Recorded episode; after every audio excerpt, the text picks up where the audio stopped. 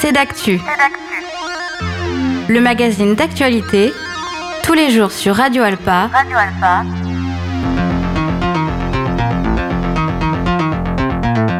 Présenté par Robin Hulin.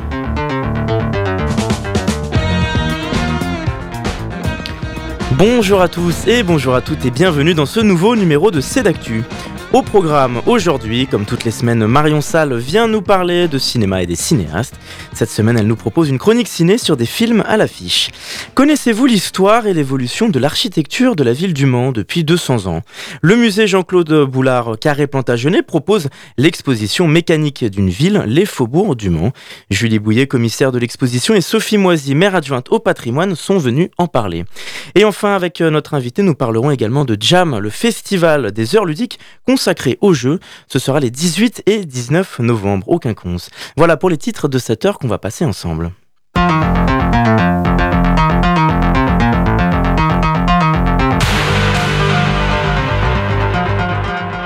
Pour démarrer cette émission, comme toutes les semaines, je suis avec Marion Salle, assistante communication pour le cinéma des cinéastes. Bonjour Marion. Bonjour Robin. Aujourd'hui, euh, vous nous parlez de films à l'affiche. Vous en avez choisi deux. Et alors on démarre avec Killers of the Flower Moon, qui est sorti le 18 octobre, c'est de Martin Scorsese évidemment. Et oui, avec Leonardo DiCaprio, Lily Gladstone et Robert De Niro. Alors Killers of the Flower Moon, c'est d'après le roman du même titre de David Gran, qui est paru en 2017. Dans ce livre, il retrace son enquête sur les meurtres des Indiens Osages, commis entre les années 1910 et 1930. Alors à l'époque, c'est une soixantaine euh, ou peut-être plus d'Amérindiens Osages qui sont assassinés parce que leur terre abrite du pétrole. Alors après cette découverte, les Amérindiens s'enrichissent évidemment considérablement grâce au pétrole et ainsi toute cette communauté a alors le droit à une redevance annuelle très lucrative. Et cet enrichissement ne plaît pas aux colons blancs habitant sur les terres Osages. Et c'est ainsi qu'une série de meurtres a lieu à l'encontre des Amérindiens. Alors dans le film de Martin Scorsese, on suit l'histoire d'Ernest Burkhardt, pardon, c'est pas facile à prononcer, interprété par Leonardo DiCaprio, qui est un homme un peu benet. Ah, il revient vivre près de son oncle après la fin de la Première Guerre mondiale, où il a combattu avec les Alliés. Son oncle, c'est William Hale, interprété par Robert De Niro, une personne très influente dans la communauté blanche et amérindienne Osage. Après être revenu sous sa coupe, William Hale propose très subtilement qu'il serait bien que son neveu épouse une des filles célibataires Osage. Et ça tombe bien, Ernest va devenir le chauffeur de l'une d'entre elles, Molly, dont il tombera amoureux. Ils se marient peu de temps après, ont des enfants, et malgré cet amour qui semble sincère, il n'hésitera pas, avec son oncle, à tuer des membres de la famille de Molly et d'autres Osages, car au fur et à mesure qu'il les tue, l'héritage de l'argent du pétrole se rapproche de lui et de ses enfants. On écoute la bande-annonce. Allez. Qui c'est cette terre, Henri? C'est ma terre. Le voilà enfin, notre héros de guerre est de retour au bercail. T'as bien fait de revenir ici parce qu'ici, les Osages sont les meilleurs. Les plus magnifiques créatures au monde. Mais ce sont des gens avisés. Et ils ont fait en sorte de décider seuls à qui revenait le pétrole. Parle-moi de toi. T'aimes les femmes? C'est mon grand péché. Bon, on essaie de se mélanger à ces familles, et l'argent du pétrole coule dans la bonne direction, il coule vers nous. Shomikasi, c'est ce que vous êtes. J'ai rien compris à tout ça, mais je parie que ça veut dire beau diable en indien. Esh.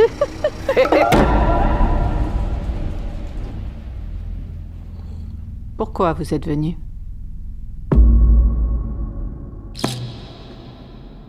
Je bosse avec mon oncle. Il vous fait peur? Non, lui, c'est. C'est l'homme le plus gentil du monde. Les Osages, leur heure est venue. Il faut que tu reprennes le contrôle de ta maison. Je suis envoyé par Washington, je viens voir pour ces meurtres. On a tellement de morts qu'on a perdu le compte. Mais ça peut aussi être le manque de chance. Ça ressemble plus à une épidémie qu'à de la malchance pour moi. Les Osages doivent mourir des mains de l'ennemi. Ne les laissez pas mourir seuls. Le mal encercle mon cœur. Il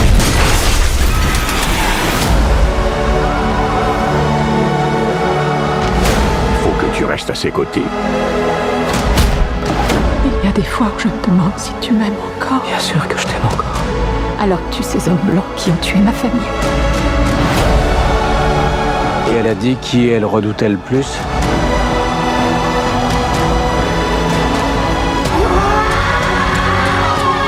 Surtout ne fais pas une chose que tu regretterais pour le restant de tes jours.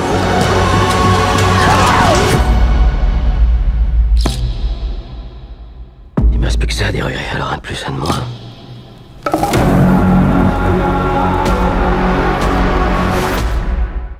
Voilà, alors je préfère préciser, la bande-annonce est en version française euh, parce que c'est plus simple pour vous Oui, qu'en version originale, mais au cinéaste, on le passera en version originale sous-titrée. Alors, comme beaucoup de spectateurs, euh, quand j'ai vu les 3h30 annoncées du film, j'ai eu un petit peu de réticence, mais vraiment, je vous conseille de voir euh, le film, c'est une merveille, on voit pas le temps passer. Ce film m'a vraiment beaucoup plu, je ne connaissais pas du tout l'histoire des Osages et j'ai trouvé le sujet du film vraiment intéressant et plutôt pédagogique, on saisit très bien les enjeux, et c'est assez loin des westerns clichés des vilains indiens contre les blancs. Alors sur le plan historique, vous allez voir, c'est vraiment somptueux, que ce soit les décors, les costumes, les voitures, on s'y croirait vraiment.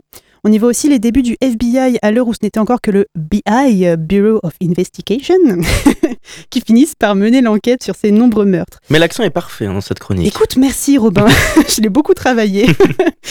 voilà, mais ce que j'ai trouvé vraiment d'intéressant, c'est euh, comment ça a été fait le film. Parce qu'à l'origine, DiCaprio devait justement jouer le rôle euh, de l'inspecteur du FBI, mais très vite avec Scorsese, ils se sont rendus compte que ce qui était vraiment intéressant, c'était pas le rôle du sauveur blanc, mais bien comment les blancs justement ont décimé cette population. Et le duo euh, DiCaprio-De Niro fonctionne à merveille. De Niro est dépeint comme d'un côté le vieil oncle plein d'empathie pour le peuple osage et de l'autre la tête pensante froide, calculée et manipulateur de la ville qui a bien décidé d'exterminer les osages jusqu'au dernier pour récupérer leur patrimoine. Alors DiCaprio, lui, il est plutôt vu comme un salaud persuadé de faire le bien.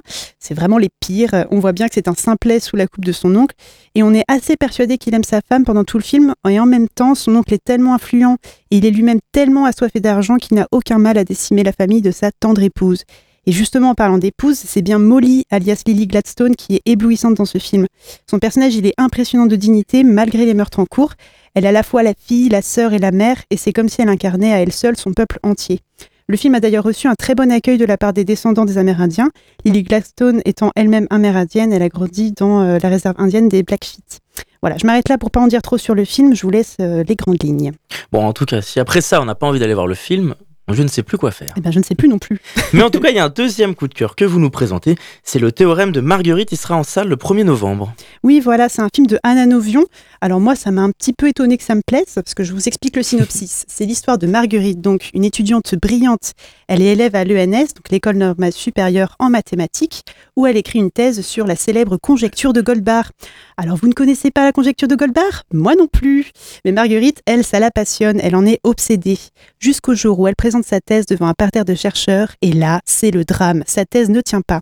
Alors du jour au lendemain, elle va décider de quitter l'ENS au péril de la ruine, car n'ayant pas fini sa thèse, elle devra rembourser ses trois années d'études. C'est alors qu'elle se mettra à jouer à des jeux d'argent, et là on pense tous à ces personnes brillantes en maths qui jouent au poker en comptant les cartes, et elle, ce sera plutôt le mahjong. Je m'appelle Marguerite Hoffman, j'ai 25 ans et je suis en dernière année de thèse de mathématiques à l'UNS. La conjecture de Goldbach, c'est l'un des problèmes non résolus les plus importants en mathématiques. Marguerite, séminaire Marguerite, séminaire Ça va? Pas trop stressée, ma fille chérie? Je suis en pleine relecture là. J'ai pas compris ton calcul de la constante C. Tu peux pas chasser K, N et delta simultanément? En effet, ça invalide tout votre raisonnement.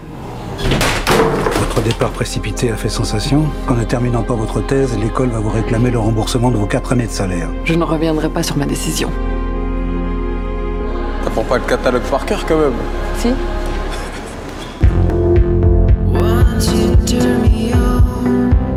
Vous n'avez pas payé le loyer de son massif. Hein. Comment tu comptes réunir 1000 euros avant samedi? Majon. Trouve des parties, je prends 20%. Majon, Majon, Majon. Tu peux comprendre que j'ai peur pour toi Que je puisse m'inquiéter après tout ce qui s'est passé Tu t'inquiéteras toujours. C'est pour ça que c'est plus facile de te mentir. Faut être solide pour travailler sur Goldbar. C'est un problème labyrinthique. Je rêve, ça devient n'importe quoi là.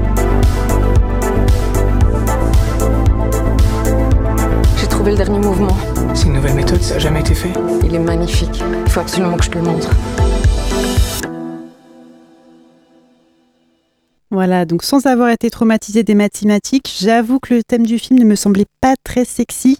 Voilà, on l'entend dans la bonne annonce. Euh, tu ne peux pas chasser la constante D avec le delta du sinus de l'équation de l'hypoténuse. Voilà, bon, je ne sais pas si vous ça vous parle, mais moi non. Mais en fait, c'est pas très grave parce que je pense au contraire que le mystère entourant les maths pour des gens qui n'y connaissent rien a un côté presque poétique. D'ailleurs, plusieurs fois dans le film, on l'entend aussi dans la bande annonce, Marguerite elle montre ses raisonnements en disant regarde ce que j'ai trouvé, c'est magnifique. Voilà, magnifique en parlant des maths. Et c'est vrai que c'est assez magnifique. Sa passion pour la conjecture de Goldbach va aller jusqu'à l'obsession quand elle va décider de remplir sa chambre puis tout son appartement qu'elle partage en colocation, super sympa, en véritable note de recherche créant une sorte de papier peint d'équation. Et même si on ne comprend pas tout à fait ce qu'elle écrit, c'est assez fascinant à voir, on dirait presque une langue étrangère. Voilà, moi j'ai montré ce film en prévisionnement à nos bénévoles de 15-25 ans, les ambassadeurs, j'en parle à chaque fois, je suis désolée. On l'a un peu comparé avec Oppenheimer dans la manière de montrer la science. Alors dans Oppenheimer, c'est très cliché, on voit Killian Murphy les yeux dans le vide, avoir des trucs seuls dans sa tête de manière mystique, mais on vous montre pas vraiment ce que c'est parce que de toute façon, vous pouvez pas comprendre. Il avait fait aussi pour Net pour Tenet, euh, donc vraiment pas bravo à Nolan, c'est assez insupportable. Là, j'ai trouvé ça plutôt poétique. On voit littéralement ce que c'est les maths, des suites de symboles qui effectivement on ne comprend pas, mais au moins on le voit. Le personnage de Marguerite aussi est plutôt bien écrit et reflète une réalité. Les femmes sont encore trop peu présentes dans le milieu scientifique et ici dans les mathématiques. Elle est la seule fille de sa promotion et elle est loin d'incarner le fantasme de la femme fatale. Elle est mal fringuée, elle est mal coiffée, on l'appelle même la mathématicienne en chaussons. Et elle n'est pas en phase avec le jeu de séduction attendu pour une femme.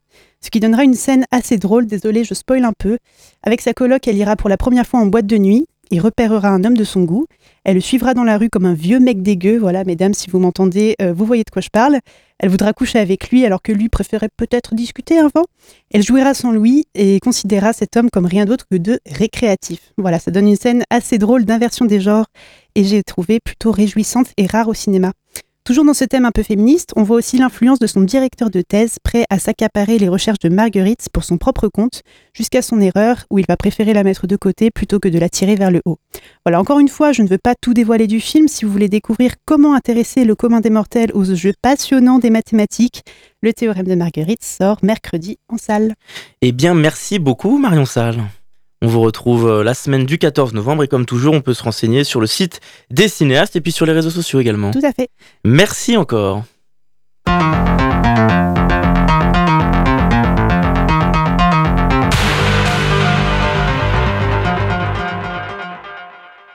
Il est l'heure de passer au deuxième sujet de ce numéro et nous allons parler de l'exposition mécanique d'une ville, les faubourgs du Mans. Alors à quoi ressemblait le Mans au cœur du 19e siècle ou bien dans sa reconstruction pendant l'après-guerre? Julie Bouillet, commissaire de cette exposition et Sophie Moisy, maire adjointe au patrimoine, sont venues présenter ce travail d'archives et de recherche de plusieurs années et surtout de quelle manière il est présenté au public? Bonjour Sophie Moisy et bonjour Julie Bouillet, merci d'être avec nous. Donc nous sommes au musée euh, Jean-Claude Boulard, euh, Carré Plantagenet, pour parler de l'exposition Mécanique d'une ville, les faubourgs du Mans. Elle a lieu depuis le 21 octobre jusqu'au 5 mai prochain. C'est donc une exposition qui nous présente l'évolution de la morphologie de la ville euh, du Mans au 19e et 20e siècle. D'abord dans la période industrielle, ensuite dans l'après-guerre notamment. Alors comment cette ville s'est construite? Quelles sont les, les relations qui s'établissent entre le centre historique entre les faubourgs. Et c'est un projet qui a été réalisé dans le cadre d'une convention de coopération entre la ville du Mans et le service patrimoine de la région des Pays de la Loire, qui a programmé pour la période 2017-2023, donc ça a été six ans de travail, une opération d'inventaire des faubourgs du Mans et de la fabrique urbaine de ces zones, autrefois en périphérie, mais aujourd'hui euh, centrale dans la vie d'une agglomération. C'est donc une exposition sous forme de parcours que le public euh, peut découvrir. Alors pour commencer, Julie Bouillet, justement, qu'est-ce qu'on peut euh, découvrir au sein de cette exposition? C'est une exposition qui est très riche, qui se divise en quatre séquences. La première séquence est une séquence introductive pour évoquer en fait l'origine de la fusion de ces communes Saint-Pavin, Sainte-Croix, Saint-Georges-du-Plain et Pontlieu avec le Mans, l'arrivée du chemin de fer, la mise en place des équipements comme le tramway, euh, tout ce qui va concerner aussi l'assainissement, et puis l'après-guerre. La seconde partie est consacrée à l'industrialisation. La troisième aux équipements sportifs, culturels, mais aussi à tout ce qui euh, concerne le divertissement et le loisir. Et la dernière séquence, et non la moindre, concerne l'habitat de la Mancelle à la Zup des Sablons. Justement, ce qui est intéressant, c'est qu'au début de cette exposition, on, découvre ce qu'était le Mans il y a euh, presque 200 ans, au début du 19e siècle, et que c'est une ville qui s'est agrandie aussi parce qu'il y a eu des, des, communes alentours qui ont été rattachées. Sans en dire trop pour les gens qui nous écoutent, qui n'ont pas encore vu l'exposition, mais comment est-ce que c'est présenté et qu'est-ce qu'on peut découvrir là-dessus? Alors, ce que l'on a, c'est à la fois beaucoup de, de, plans, des plans anciens, et c'est très intéressant parce qu'on voit bah, que c'était très très rural, le Mans, notamment un quartier de Pontlieu, quand on voit Pontlieu aujourd'hui, où en fait ce n'était que des champs. Donc ça, c'est vraiment, je trouve, très parlant. Et puis on a également des, des affiches en d'enquête euh, qui racontent que bah, c'était pas si évident que ça, en fait, que de fusionner euh, pour les habitants de Sainte-Croix ou de Saint-Pavin avec le Mans à cette époque. Euh, et donc c'est aussi intéressant de, de, de comprendre comment s'est déroulée cette, cette fusion entre 1855 et 1865. Parce qu'à l'époque, il fallait aller vite pour la période industrielle, il fallait aussi rattacher des communes. Et on, on courait un peu après ce, ce, ce développement, cette industrialisation? Je ne sais pas si c'était tant une question d'aller vite, c'est que simplement à un moment donné, il s'avère que ces communes alentours, elles bénéficiaient de plein d'avantages de la ville du Mans. Et en fait, il était assez légitime, voire même totalement logique qu'elles soient rattachées. Néanmoins, mais ça c'est comme toujours, encore aujourd'hui, ça a pu poser difficulté à certains. Mais la réalité, c'est que la ville du Mans euh, termine avec un territoire aujourd'hui très très grand, puisqu'il fait la taille de, de la ville de Lyon avec une densité de population euh, moindre, mais euh, c'est une logique en fait territoriale qui s'est mise en place et qui s'est pratiquée en fait dans d'autres euh, villes à la même période. Sophie Moisy, quelle était l'intention de la ville du Mans de mettre en avant une exposition sur cette thématique en particulier pour comprendre un peu l'histoire de notre ville? Eh bien, euh, comme l'a dit Julie, on, on s'est servi de ce travail euh, fait par euh, le pôle patrimoine de la région, et notamment par Marie Ferret, qui, comme vous l'avez dit, a travaillé six ans au Mans, parce qu'on voulait mettre en avant aussi les quartiers. On a de cesse de dire que le Mans est connu pour son patrimoine historique en cœur de ville.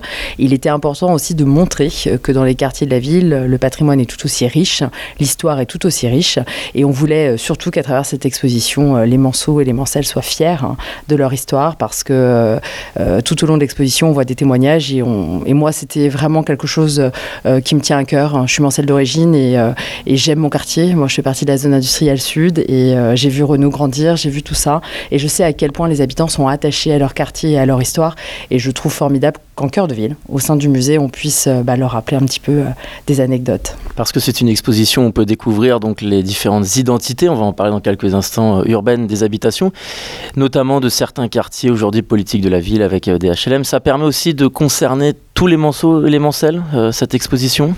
Où tout le monde s'y retrouve un peu dans cette histoire bah, C'est nos, nos, premières intentions, euh, en tout cas nous le montrent. Euh, le vernissage qui a eu lieu euh, fin octobre montre à quel point les Mancelles et les sont fiers et, euh, et je crois aussi que certains méconnaissent, moi la première, l'histoire illustre de certains quartiers. On n'a pas su capitaliser sur les grands noms qui ont fait cette ville parce qu'aujourd'hui vous parlez des Sablons, mais c'est quand même un architecte de renom qui a créé les Sablons. Alors on n'a pas su faire. On n'a pas su faire parce qu'on n'a pas su transmettre aussi l'information euh, aux habitants. Et je, trouve que cette exposition permet euh, cela, de rappeler à quel point finalement, euh, non, Le Mans, ce n'est pas que son cœur de ville, ce n'est pas que son circuit, c'est aussi des quartiers qui ont été créés à des époques où, où les gens étaient, euh, étaient, bah, les, plus, les plus grands de l'époque. Enfin, c'est pas rien quand même. Hein. Justement, Julie Bouillet, vous l'expliquiez dans cette exposition, il y a un personnage, un architecte qu'on a tendance à avoir oublié, mais qui est un peu un élément central, surtout de la reconstruction de cette ville dans l'après-guerre, qui a porté une identité forte, presque comme euh, Perret avec la, la ville du Havre. -hmm. Qui est cette personne? C'est Pierre Vago et c'est rigolo que vous parliez de Perret puisque c'est un élève en fait d'Auguste Perret. Euh, Pierre Vago est vraiment un, architecte incontournable de renom international euh, qui a notamment travaillé euh, pour la reconstruction de la ville de Tarascon ou d'Arles, qui a également construit l'université de Lille et il a été, c'est ce que disait un petit peu Sophie à l'instant, un peu oublié pendant toute une période alors qu'il a été trois fois présent sur des projets extrêmement importants, à savoir le projet de reconstruction de la ville suite au bombardement de 1944, puis ensuite sur le projet d'urbanisme associé aux ronces réglonnières et à la ZUB des Sablons. Les Mancelles, c'est beaucoup plus ancien et euh, c'est euh, la manière dont elles se sont constituées, on est plutôt à la fin du 19e siècle. Et là, c'est des maisons qui vont se faire un petit peu de manière, euh, comment dirais-je, en série, ce qu'on appelle les maisons sérielles, par des des personnes qui vont acheter des terrains et qui vont se mettre à faire des maisons à peu près identiques. Les maisons, euh, les mancelles, elles se caractérisent parce qu'elles sont toutes alignées sur la rue, avec un, jardin, un terrain euh, à, l'arrière et euh, une typologie de, à, l'intérieur d'architecture intérieure qui est toujours identique. On arrive, on a un escalier, etc. et donc c'est des maisons qui qu'on retrouve dans toujours dans, enfin, qui sont très importantes aujourd'hui au Mans et qu'on retrouve dans tous les faubourgs.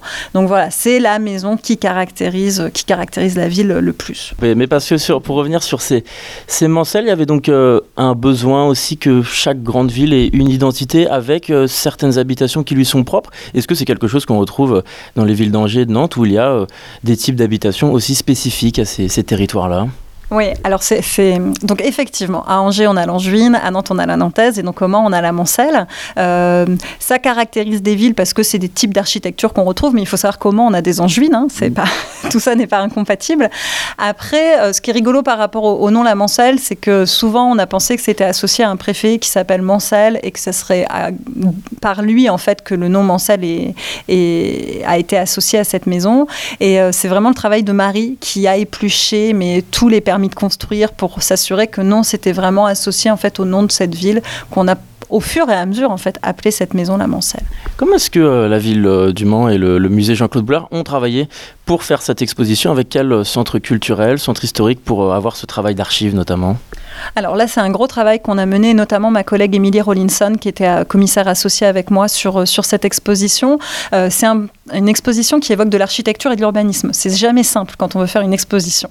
Donc on a essayé d'associer différents types de documents. Alors avec de très beaux prêts, notamment de, des archives départementales, des archives municipales, de la médiathèque Aragon, mais aussi du Centre national des arts et métiers, de la Cité de l'architecture, du musée Paul Landowski. Un certain nombre de collections des musées du Mans sont mis en avant aussi. Et nous avons essayé de regrouper à la fois des objets d'archives, des éléments beaux-arts, euh, des éléments et des objets techniques, et puis beaucoup de photographies euh, pour donner à voir et surtout rendre humaine et vivante cette exposition, ce qui était vraiment moi mon leitmotiv principal, c'est-à-dire faire une exposition vivante où le public se sente bien et euh, rentre vraiment dans cette histoire de construction d'une ville. Sophie Moisy, quand on travaille sur une exposition comme celle-là, ça permet aussi de resserrer des liens avec d'autres acteurs culturels, comme on vient de le dire, dans le travail de recherche et peut-être même pour euh, développer d'autres projets pour la suite? Alors euh, tout à fait, l'exposition qui est, donc centrale euh, n'est qu'en fait euh, une partie du, de la mise en lumière du gros travail qui a été mené, puisque justement cette exposition a été primordiale et comme l'a dit Julie, les équipes ont fait un travail formidable. On cherche aussi à aller dans les quartiers, parce qu'il faut aussi qu'on puisse donner à voir en visitant, en montrant aussi à nos jeunes bah, pourquoi la cité des pins a été construite et pour quelles raisons les maisons se ressemblent. On a besoin de donner du sens aussi. Donc on va aller plus loin dans le travail et ça c'est un petit peu notre côté euh, où on va toujours plus loin, le Mans, pour montrer euh, aussi dans les quartiers euh, tout, ce qui, tout ce qui va se passer. Alors aussi, euh, on termine, je, pas, je le redis à chaque fois, mais je- je- j'aime à le dire, les musées sont gratuits et pas seulement les collections permanentes. Cette, euh, cette exposition temporaire est gratuite, on peut venir la voir, la revoir, y emmener ses amis et pourquoi pas ses jeunes enfants et montrer que bah, l'école euh, du cirque aujourd'hui, c'était l'ancienne piscine des Sablons et que quand on est parent, souvent, on a d'abord connu les- la piscine des Sablons avant l'école de cirque. Et puis, euh, Julie Bouillon, on peut découvrir à l'entrée de l'exposition des dessins notamment. Est-ce qu'on peut en savoir un petit peu plus? Oui, alors les dessins sont installés dans un, un- quartier de l'exposition qu'on appelle la Cité Joyeuse, avec plein d'éléments de dispositifs ludiques, etc. pour les familles, et aussi donc une exposition de dessins fait à la fois par des élèves de l'école des beaux-arts Lesbam-Talm du Mans, mais également par des habitants en fait des différents quartiers que nous évoquons depuis le début. C'est grâce à l'une de mes collègues qui a mis en place ce projet pendant plusieurs mois. Donc euh, des personnes du CCAS, euh, aussi bien que des jeunes enfants, euh, ont participé à cette exposition. L'idée étant, là encore, de faire du lien et de créer euh, une exposition participative. C'est une exposition qui a lieu jusqu'au mois de mai. Est-ce qu'il y aura d'autres projets en cours sur euh, l'aspect urbain de la ville du Mans? Est-ce qu'on pourra retrouver euh, d'autres projets de ce type dans les mois et les années à venir? Alors dans les années à venir évidemment, puisqu'en fait on va repenser complètement le parcours de- d'exposition permanente. Et l'idée c'est que cette exposition sert de préfiguration en fait, tout comme l'exposition sur l'enceinte l'année prochaine au futur parcours. Donc euh, dans, quelques temps, lorsque le, musée sera repensé et refait, euh, on évoquera la ville jusqu'à aujourd'hui en mettant en avant ces, différents, ces différents éléments. Eh bien, merci beaucoup, Sophie Moissy Julie Bouillet, d'avoir euh, répondu à notre invitation. Merci. Et pour tout savoir sur cette exposition, rendez-vous sur place au musée Jean-Claude Boulard Carré Plantagenet. Elle est gratuite et elle a lieu jusqu'au 5 mai 2024. On va se retrouver dans quelques instants. On parlera de l'événement Jam avec le comité d'organisation d'événements ludiques et il sera l'heure aussi d'écouter le billet d'humeur d'Isabelle Rousseau. Avant ça, on écoute Path of the Wanderer de l'artiste Sumti. À tout de suite.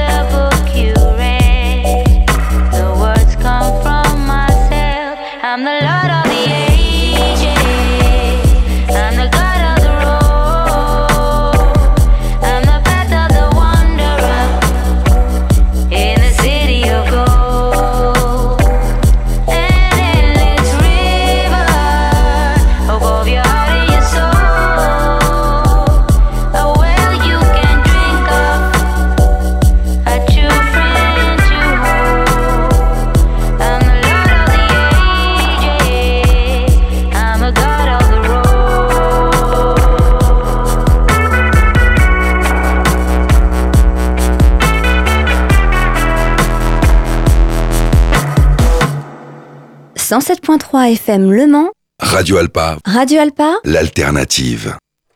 De retour sur notre antenne et dans l'émission C'est d'actu, nous allons désormais parler d'un événement consacré aux Jeux en novembre prochain. Bonjour Didier Bourreau. Bonjour. Merci d'être avec nous. Vous êtes président du comité d'organisation d'événements ludiques et vous êtes aujourd'hui avec nous pour nous parler de la 14e édition de l'événement annuel Jam, les heures ludiques. Ce sera les 18 et 19 novembre. Alors c'est un événement qui invite le public à découvrir de nombreux jeux divers et variés. On va en parler en détail. Ce sera au théâtre des Quinconces. Avant de se, pencher un petit peu plus en détail sur ce programme, est-ce que vous pouvez déjà nous, nous présenter cet événement donc, qui existe depuis euh, bientôt 15 ans? Ah bah oui, ça existe depuis 2009 en fait. Hein. Il y a eu une année d'interruption pour changement de, période, puisqu'avant on était à Noël et puis on est passé au, dans les, aux alentours du premier trimestre ou deuxième trimestre. Puis maintenant on est régulièrement en novembre. Donc depuis depuis trois ans et maintenant définitivement, je pense, on sera toujours en novembre. aucun cons. Hein. Et donc, euh, c'est un, événement où il y a des, dizaines, des centaines de jeux différents présents. Ah oui, oui, oui, il y a beaucoup de jeux. Il y a, oh, je sais pas, on les a jamais comptés, mais je dirais entre 200, 300, euh, voire plus. Hein, alors finalement, quand on dit jeu ludique, qu'est-ce qu'on entend? Ce sont des jeux de plateau, des jeux de société? Comment est-ce que ça se présente? Alors on essaye de faire toutes les formes de jeux, euh, qui soient des jeux, euh, pas, pas les jeux vidéo ou des choses comme ça, hein, mais toutes les, toutes les formes de jeux de plateau. Donc euh, après, dans les, dans les jeux de plateau, vous pouvez avoir beaucoup de variations sur des jeux dits de coopération, des jeux qui sont à deux joueurs, comme, comme les échecs, les dames, le go, enfin les choses comme ça. vous pouvez avoir après des, des, des, jeux de rôle, vous avez aussi des jeux avec figurines. Enfin, il y a, des tas de jeux qui existent. Et dans le jeu, il y a beaucoup de formes de jeux. Hein, c'est pas toujours euh, gagné. On peut faire des, jeux coopératifs et essayer de tous, de tous gagner ensemble contre un jeu. Ça existe, ça Ça existe de plus en plus, oui. Oui, oui ça a été. Euh, c'est arrivé euh, il y a plusieurs années dans le monde du jeu, mais de plus en plus maintenant, les gens, enfin les auteurs font des jeux de, de type coopératif. Il y a différentes associations qui sont présentes. Oui, alors le, le comité d'organisation d'événements ludiques, comme vous l'avez appelé, c'est comme ça qu'il s'appelle, euh, réunit plusieurs associations. Donc euh, il y a là-dedans euh, la ludothèque Planète Jeux, il y a le club d'échecs, le, l'échiquier club le, Mans, il y a le club de, de Go du Mans, et il y a l'association Aquiltour qui est un qui est situé à Saint-Georges-du-Bois, qui, qui pratique le jeu de société tous les jeudis, par exemple. il y a les prétoriens qui eux, font des jeux de figurines. Euh, Est-ce que j'en ai oublié? Peut-être On est on est six ou sept, euh, voilà. Donc je sais plus si j'ai nommé tout le monde. Euh, si si, si j'en ai oublié, euh, bon, c'est pas grave. J'ai peut-être oublié le Go parce que je suis président du club. De... Enfin, j'étais président du club de Go, donc j'ai peut-être oublié le Go. Comment est-ce que cet événement se prépare? Est-ce que par exemple il y a une thématique en particulier qui en ressort? Alors, euh, on, on, fait, euh, on répète un petit peu euh, la, la, la, même chose chaque année en essayant d'innover sur certaines parties. C'est-à-dire que on, on fait euh, un espace enfance. C'est très important pour nous euh, dans le petit théâtre au Quinconce. On fait un espace réservé aux, aux, jeunes, aux tout jeunes. Hein. vous pouvez venir avec vos enfants à partir de 3 ans. Vous les surveillez quand même. Hein. On, on fait pas de garderie au, au, petit théâtre, mais voilà. Là, cette année, par exemple, c'est sur le thème du château. Donc, on a, enfin, la ludothèque qui s'occupe de cette partie là a construit euh, des choses, euh, puis ça va ressembler à un château, les enfants vont pouvoir jouer dans un château. On fait un espace euh, qui est dédié aux joueurs, on va dire initiés, mais pas seulement, hein, aussi aux joueurs débutants, et là c'est du jeu de plateau beaucoup, et c'est là qu'on met aussi tous les jeux abstraits, comme les échecs, comme le Go, et puis moi je prends, je prends aussi, et puis il y a le bridge aussi, j'avais oublié, et puis moi je prends une part aussi à chaque fois sur les jeux abstraits nouveaux, hein, puisqu'on essaye aussi de faire de la nouveauté et puis on a un autre espace euh, que vous n'avez pas nommé, mais qui est le Scarron, c'est le théâtre Scarron, hein, qui est en face euh, des Quinconces, en face du théâtre. Et on a ça depuis, euh, ça va être la deuxième année qu'on l'a, puisque maintenant il n'y a plus de partie théâtrale dedans. Et là on fait une animation toujours un peu spéciale. donc cette année c'est basé sur la construction, c'est plutôt destination jeune public, hein, puisque c'est des constructions soit en bois, on va voir un jeu par exemple, si les gens connaissent, c'est Gravitrack, c'est du parcours de billes qu'on monte, etc., avec plein d'ustensiles, ça saute de partout, enfin ça plaît aux enfants. Puis on a différents jeux comme ça pour les, pour, pour les jeunes. Et innovation, pardon, je finis. Hein, Bien sûr. enfin, innovation, j'ai encore deux espaces euh, à décrire. Il y a euh, pour le samedi seulement à la visitation, euh, la boutique de jeux qui est là-bas proposera des, des, jeux surdimensionnés en bois devant son magasin. Et on a toujours aussi, grâce au partenariat qu'on a avec les Quinconces L'Espal, le hall du théâtre.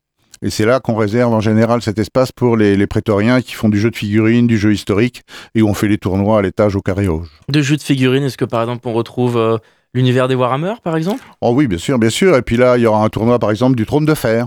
Ça, ils le font souvent. Enfin, euh, l'an dernier, je crois que c'était aussi le trône de fer. Donc, il y a un petit tournoi trône de fer, et puis il y a plein d'autres jeux. Je suis moins spécialiste de ces jeux-là, hélas. Alors, surtout si on est spécialiste et qu'on veut y participer, comment est-ce que ça se passe? Ah, pour le tournoi de trône de fer, il y a, y a, une inscription euh, qui, qui, peut se faire euh, euh, sur le. Allez voir sur le Facebook des, des prétoriens, vous verrez le lien, et puis euh, sur le site du, du Jam, il y sera bientôt. Il y a donc des associations, des acteurs locaux qui participent. Est-ce qu'il y a également des créateurs, des éditeurs de jeux qui viennent? Alors, on essaye d'inviter le maximum d'auteurs de, jeux.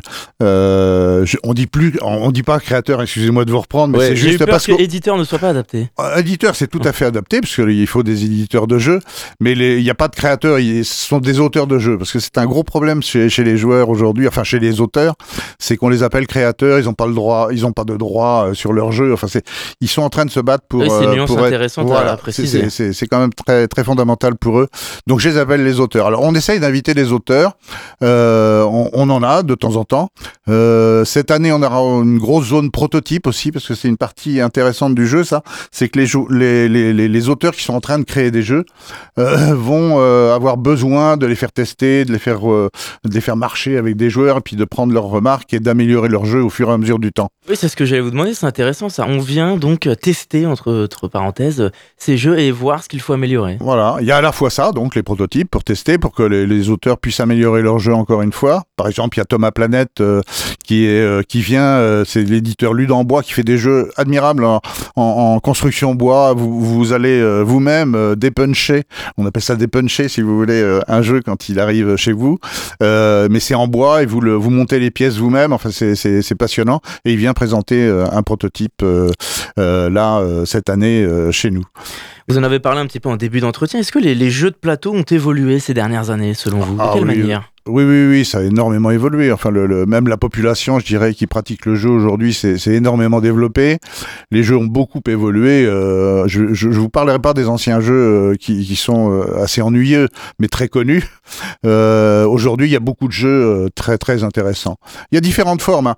Euh, on en trouve vraiment pour tous les goûts. Vous pouvez avoir des jeux qui vont durer euh, 3-4 heures. Moi, j'en fais de temps en temps parce que j'aime ça. Mais il y a des jeux aussi qui sont très rapides. hein. Il y a des jeux qui vont durer une heure, euh, mais qui sont intéressants, qui sont des jeux de gestion. Vous allez, vous pouvez très bien, par exemple, euh, faire faire un jeu sur des villes. euh, la thématique d'une ville particulière est là. Voilà. Vous avez des jeux aussi qu'on appelle les party games. où Là, c'est des jeux pour rire. C'est des jeux pour s'amuser ensemble, pour euh, pour rire, pour euh, voilà, pour pour blaguer ou tout ce que vous voulez. Euh, je citerai peut-être par exemple That's Not a Hat, qui est un jeu euh, à base de, la thématique memory, mais qui qui marche très bien, qui est très simple et qui fait beaucoup rire si on si on s'en donne la peine un peu d'être de charrier un peu quoi. Parce qu'on a différents publics aujourd'hui plus qu'avant, selon vous, qui jouent au jeu et qui, qui pratiquent ce divertissement-là? Je pense que la jeunesse, c'est- beaucoup mise au jeu. D'abord, Mm. euh, il y a aussi tout- toute cette facilité qu'on peut avoir aujourd'hui et qui n'existait pas avant, c'est les jeux. Donc ça, ça, ça, ça, ça amène des, des gens. Ça fait une occupation quand même simple, hein, euh, le bar à. Vous Parce payez que c'est un vecteur d'interaction sociale, tout simplement. Oui, aussi, bien sûr, bien sûr. Bah, de toute façon, si on aime Et jouer, on aime, on n'aime pas jouer en étant sur une console de PC ou autre. Quand on aime nos jeux qu'on va présenter, c'est parce qu'on aime être ensemble aussi et partager ce moment euh, à plusieurs autour d'une table. hein. Donc euh, il y a les barres à jeux. Donc les jeunes, ils sont, ils sont beaucoup venus et ils viennent encore. Euh, voilà. Donc le, le- le jeu a beaucoup évolué. hein. La France, qui était en retard il y a peut-être 20 ans, puisque c'était les Allemands qui jouaient beaucoup. Aujourd'hui, la, France est devenue une, une, euh, comment dire, une nation qui joue beaucoup, quoi. Les jeux de rôle aussi, on en a, il y en a toujours eu, ça a Voilà. toujours existé évidemment, mais là aussi on en voit de plus en plus selon vous? Ah, de plus en plus, je sais pas. Nous, on en a. hein. On a la Guilde du Roussard, qui est une association d'écomois qui vient présenter un jeu de rôle. Euh, on en aura peut-être un autre, mais c'est pas encore définitif. On n'est pas loin du festival, mais on est encore en train de, de voir s'il viendra ou pas. Mais oui, il y a du jeu de rôle. Oui, oui, bien sûr, bien sûr. Mais je sais pas si c'est euh, si c'est si fondamental. Il y a beaucoup, beaucoup de jeux de rôle qui existent, hein. ça c'est sûr. Mais euh, en matière de joueurs, je dirais euh, aujourd'hui, c'est- beaucoup les party games et les jeux de plateau, quoi. Parce que si on a de plus en plus euh, de gens qui jouent euh, aux jeux de plateau, etc. en, en France, est-ce que c'est aussi parce qu'ils apportent certains éléments et contribuent à, à notre développement personnel pour tous les âges, surtout des, des plus petits comme des plus âgés Ah comme- oui, oui, le, notamment, oui, oui, par exemple, le jeu enfant s'est énormément développé ces derniers temps. Les, les, les, euh, les éditeurs ou les auteurs se sont rendus compte qu'on pouvait faire des jeux pour les enfants qui étaient euh, intéressants, qui n'étaient pas forcément euh, les jeux d'il y a euh, 20 ans où euh, vraiment c'était pas c'était pas forcément folichon quoi. Aujourd'hui, il y a des jeux qui sont très très adaptés à tous les âges, euh, à partir de, de, de petits. Hein. D'ailleurs, on va on va en avoir. Enfin, il y a des jeux de construction, par exemple, avec les, ce qu'on va montrer là, par exemple en bois, mais la ludothèque qui est très présente sur euh, ce créneau-là amènera beaucoup de jeux pour les enfants euh, dans la salle exposition expositions, notamment euh, au Quinconce. Hein.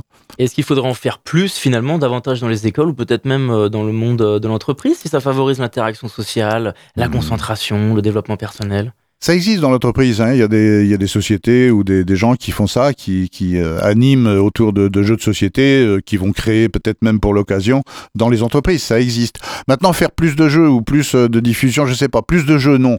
Aujourd'hui, vous savez, c'est phénoménal ce qui peut sortir comme jeu. Euh, par an, euh, je sais pas, je, connais pas le chiffre exact. À une époque, on parlait de 2000 à 2500 jeux par an qui sortaient, nouveaux. Donc, euh, c'est largement suffisant pour pouvoir s'amuser toute l'année. Hein. Et alors le 19 novembre, il y a le trophée Jacques Lambert. Est-ce qu'on peut dire un mot là-dessus? Voilà, oui, oui, c'est, merci de, de, de, le préciser. C'est la deuxième année qu'on fait ce trophée euh, Jacques Lambert. Donc ça consiste à, euh, à faire un tournoi euh, de blitz aux échecs, euh, un, tournoi rapide qui se déroulera le samedi soir euh, dans la salle des expositions. Alors pourquoi Jacques Lambert? Parce que Jacques Lambert était à la création du, du, du festival en 2009. J'étais à ses côtés, mais peu importe. C'est lui qui, avec le maire de l'époque, avait initié ça pendant la semaine euh, du, de, euh, l'Open d'échecs, si vous voulez, que, que Jacques Lambert euh, avait créé. Et bah, Jacques Lambert nous a quittés il y a, il y a un peu plus d'un an maintenant, c'était en juin 2022. et voilà, on, a, on espère, on, veut lui rendre hommage parce qu'il a toujours été là. Jusqu'à la fin, il était là, moins participatif parce que très fatigué. Mais voilà, c'était, euh, je pense, intéressant et important de, de, lui rendre hommage. Et alors, euh, Didier Bourreau, avant de refermer cet entretien, est-ce qu'on peut redonner aux gens qui nous écoutent les informations pratiques si on souhaite se renseigner, tout simplement se rendre sur place? Alors, euh, ça aura lieu donc au Quinconce des Jacobins, vous avez les, les, salles, vous savez, la salle, du, conseil municipal, donc le forum, euh, vous avez la salle des expositions à côté, le petit théâtre qui nous est euh, joyeusement et gentiment euh, prêté par le, les quinconces l'Espal, vous avez le hall du théâtre, et vous avez le Scaron, le théâtre Scaron, la journée aussi du samedi et du dimanche, et la visitation le samedi. Euh, pour vous y rendre, c'est simple. Hein. Et puis pour, euh, pour voir un peu plus de détails, vous pouvez aller sur le site du, du, du festival euh, qui s'appelle Les Heures Ludiques, euh, .fr bien sûr. Euh, vous avez aussi un Facebook. On est un peut-être un petit peu vieux, on n'a pas d'Insta pour l'instant, mais bref, euh, on a un Facebook où vous avez un rétro-planning qui est en train de, de, de, se diffuser, vous allez avoir euh, événement par événement les différentes rubriques qu'on va pouvoir euh, exposer, enfin les différents euh, moments qu'on va pouvoir proposer. Euh, qu'est-ce qui reste d'autre? Bah, C'est à peu près tout hein, comme moyen de communication, bah, oui, l'affichage qu'il va y avoir, oui. et puis des flyers bien sûr. Eh bien, merci beaucoup Didier Bourreau d'avoir répondu à notre invitation. Merci de m'avoir invité et puis à, à l'année prochaine, j'espère. Absolument. Donc rendez-vous les 18 et 19 novembre au Quinconce pour la 14e édition de Jam les heures ludiques.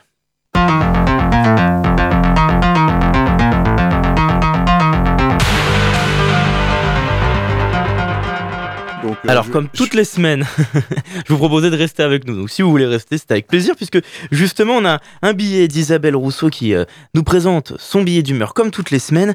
Et cette semaine, je vous ai senti très inspiré d'humeur joueuse au moment de parler de, de Monopoly, de sa place et de son évolution au fil des faubourgs et des avenues. Déjà, bonjour Isabelle. Alors, je disais donc que j'étais d'humeur tout à fait joueuse. Et euh, comme la météo nous insiste à rester au coin du feu, c'est donc le moment de ressortir les jeux de société.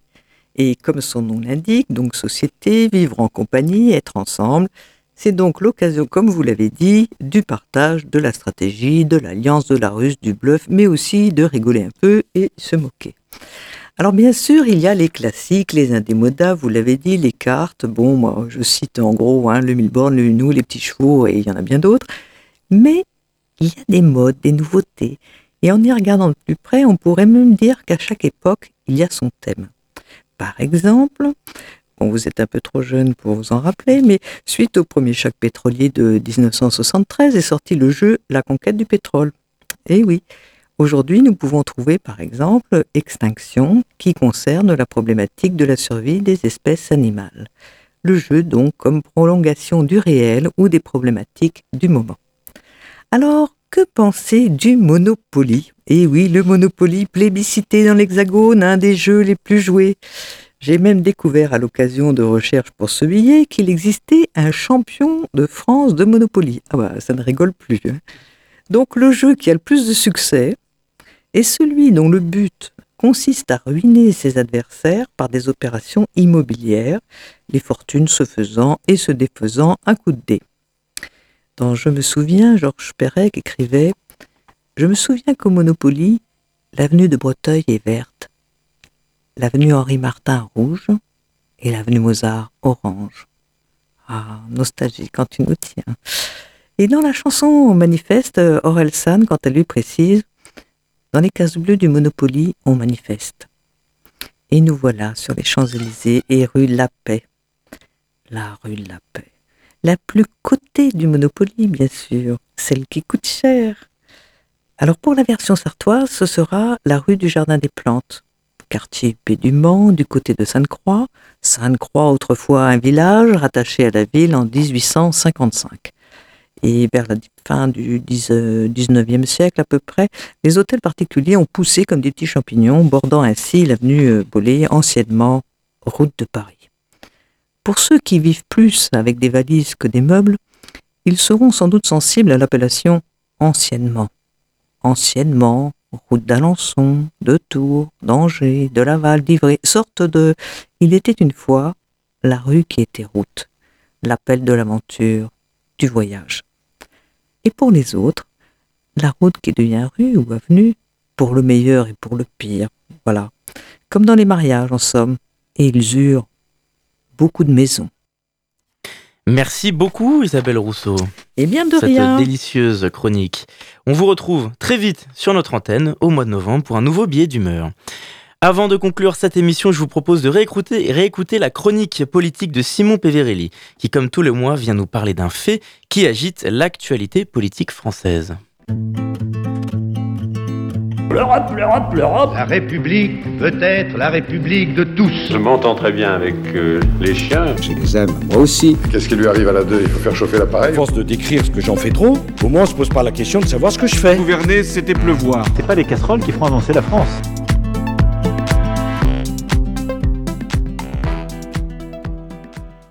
Bonjour Simon Peverelli. Bonjour Robin qui visiblement a la voix un peu enrouée. Vous savez, c'est euh, ouais, l'automne qui approche. C'est ça, Voilà. mais on arrive. Comment vous allez? Très bien et vous? Ben, Ça va très bien, on vous retrouve toutes les deux semaines et comme à chaque fois vous venez nous parler d'un fait, d'un sujet dans l'actualité politique française, vous l'analysez et l'expliquez aux auditeurs et aux auditrices. Et cette semaine justement vous venez nous parler d'un fait qui nous démange tous. Tout à fait. Mes ancêtres ont côtoyé les dinosaures. J'appartiens à la famille des Simidae.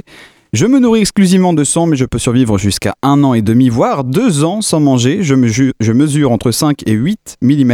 Je suis présent dans diverses régions du monde et je me déplace principalement la nuit. Je suis, je suis... La punaise de lit. Bravo Robin, exactement. Cela n'aura échappé à personne. Depuis quelques semaines, les punaises de lit ont fait leur grand retour, à tel point d'ailleurs qu'elles ont plus envahi la presse que les foyers français.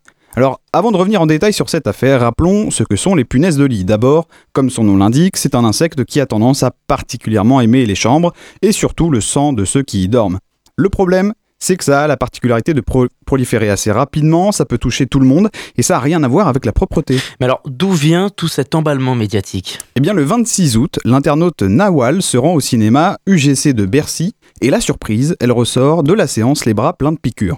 Alors elle s'empresse évidemment de partager sur les réseaux sociaux des photos de ses bras en écrivant Les salles impaires en bas de Bercy Village sont infestées de punaises de lit, la direction du ciné ne traite pas les salles. Et c'est là que tout commence. Son message est massivement partagé et d'autres témoignages affluent sur les réseaux sociaux. Les punaises de lit font leur apparition dans les trains, le métro parisien et partout où les gens semblent en voir. Entre le vrai du faux, la SNCF et la RATP se sont empressés de démentir les vidéos et de rappeler évidemment leur implication totale dans la lutte des parasites. Mais on semble découvrir les punaises de lit. C'est si récent que ça? Eh bien, à vrai dire, pas vraiment. C'est même assez ancien. Pendant la Première Guerre mondiale, par exemple, elles tenaient compagnie aux soldats dans les tranchées. Mais à partir des années 50, c'est vrai qu'avec le développement des insecticides, elles ont commencé à se faire un petit peu plus discrètes. J'ai d'ailleurs retrouvé une archive de l'INA qui date de 1964 et dans laquelle il était question déjà d'invasion de parasites et d'intervention massive.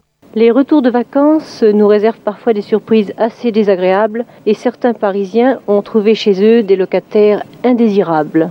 Les services sont actuellement submergés de coups de téléphone. Euh, les Parisiens rentrant de vacances sont tous surpris de voir leur appartement envahi par les punaises. Euh, nous assistons à ces proliférations tous les 3 ou 4 ans. Ça dépend euh, des facteurs météorologiques et des facteurs de résistance de l'espèce. C'est dans les années 90 donc qu'elles font leur grand retour dans la plupart des pays développés pour trois raisons que les scientifiques expliquent. D'abord, l'évolution de notre mode de vie beaucoup plus nomade, il y a évidemment le développement du tourisme. Ensuite, le développement de la consommation de seconde main, c'est vrai qu'on a tendance à acheter beaucoup plus d'occasions.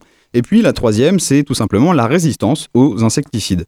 Alors en France, on estime, selon une étude de l'ANSES, de l'ANSES pardon, qui est l'Agence nationale de la sécurité sanitaire, que ces dernières années, les punaises de lit auraient touché plus d'un foyer sur dix, ce qui est quand même assez impressionnant. Il faut toutefois relativiser leur retour sur le devant de la scène, puisque selon Claudio Lazzari de l'Institut de recherche sur la biologie de l'insecte, il est plutôt question en fait d'une augmentation soutenue des punaises plutôt qu'une véritable explosion.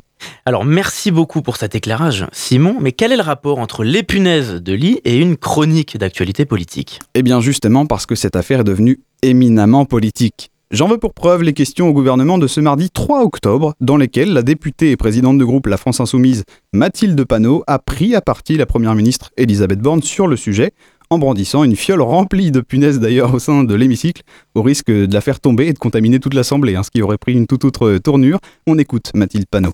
Une vague de panique saisit le pays. Les punaises de lit prolifèrent dans tous les lieux du quotidien, les hôpitaux, écoles, foyers de travailleurs, maisons de retraite, les prisons, les trains ou même les salles de cinéma. Elles font vivre un calvaire aux millions de nos concitoyens infestés. Elles leur font perdre le sommeil, provoquent de la paranoïa et les isolent socialement.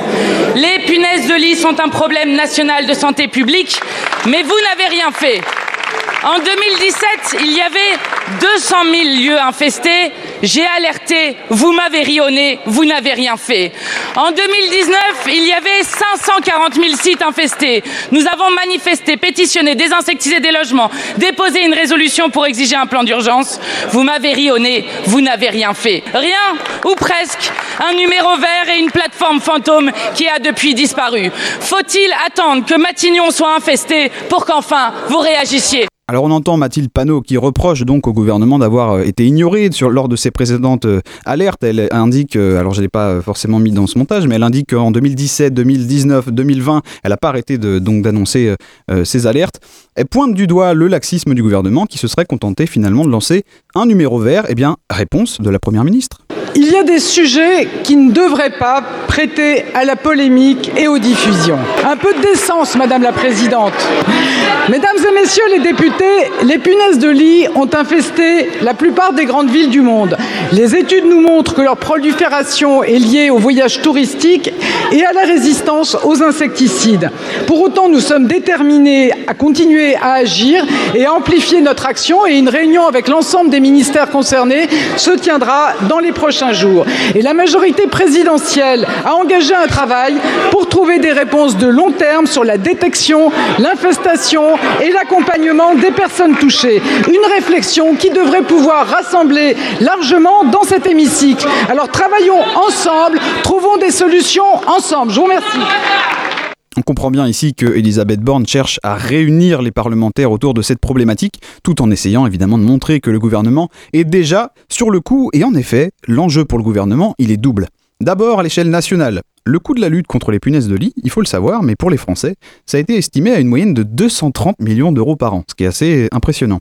Et puis à l'échelle internationale, eh bien, les touristes, tout simplement, commencent déjà à publier leurs piqûres, ce qui peut avoir évidemment un impact sur le secteur, et puis encore plus dans la perspective des Jeux Olympiques. Et puis après l'affaire des rats, parce qu'il y avait également eu l'affaire des rats, eh bien les punaises de lit font également le tour des médias étrangers.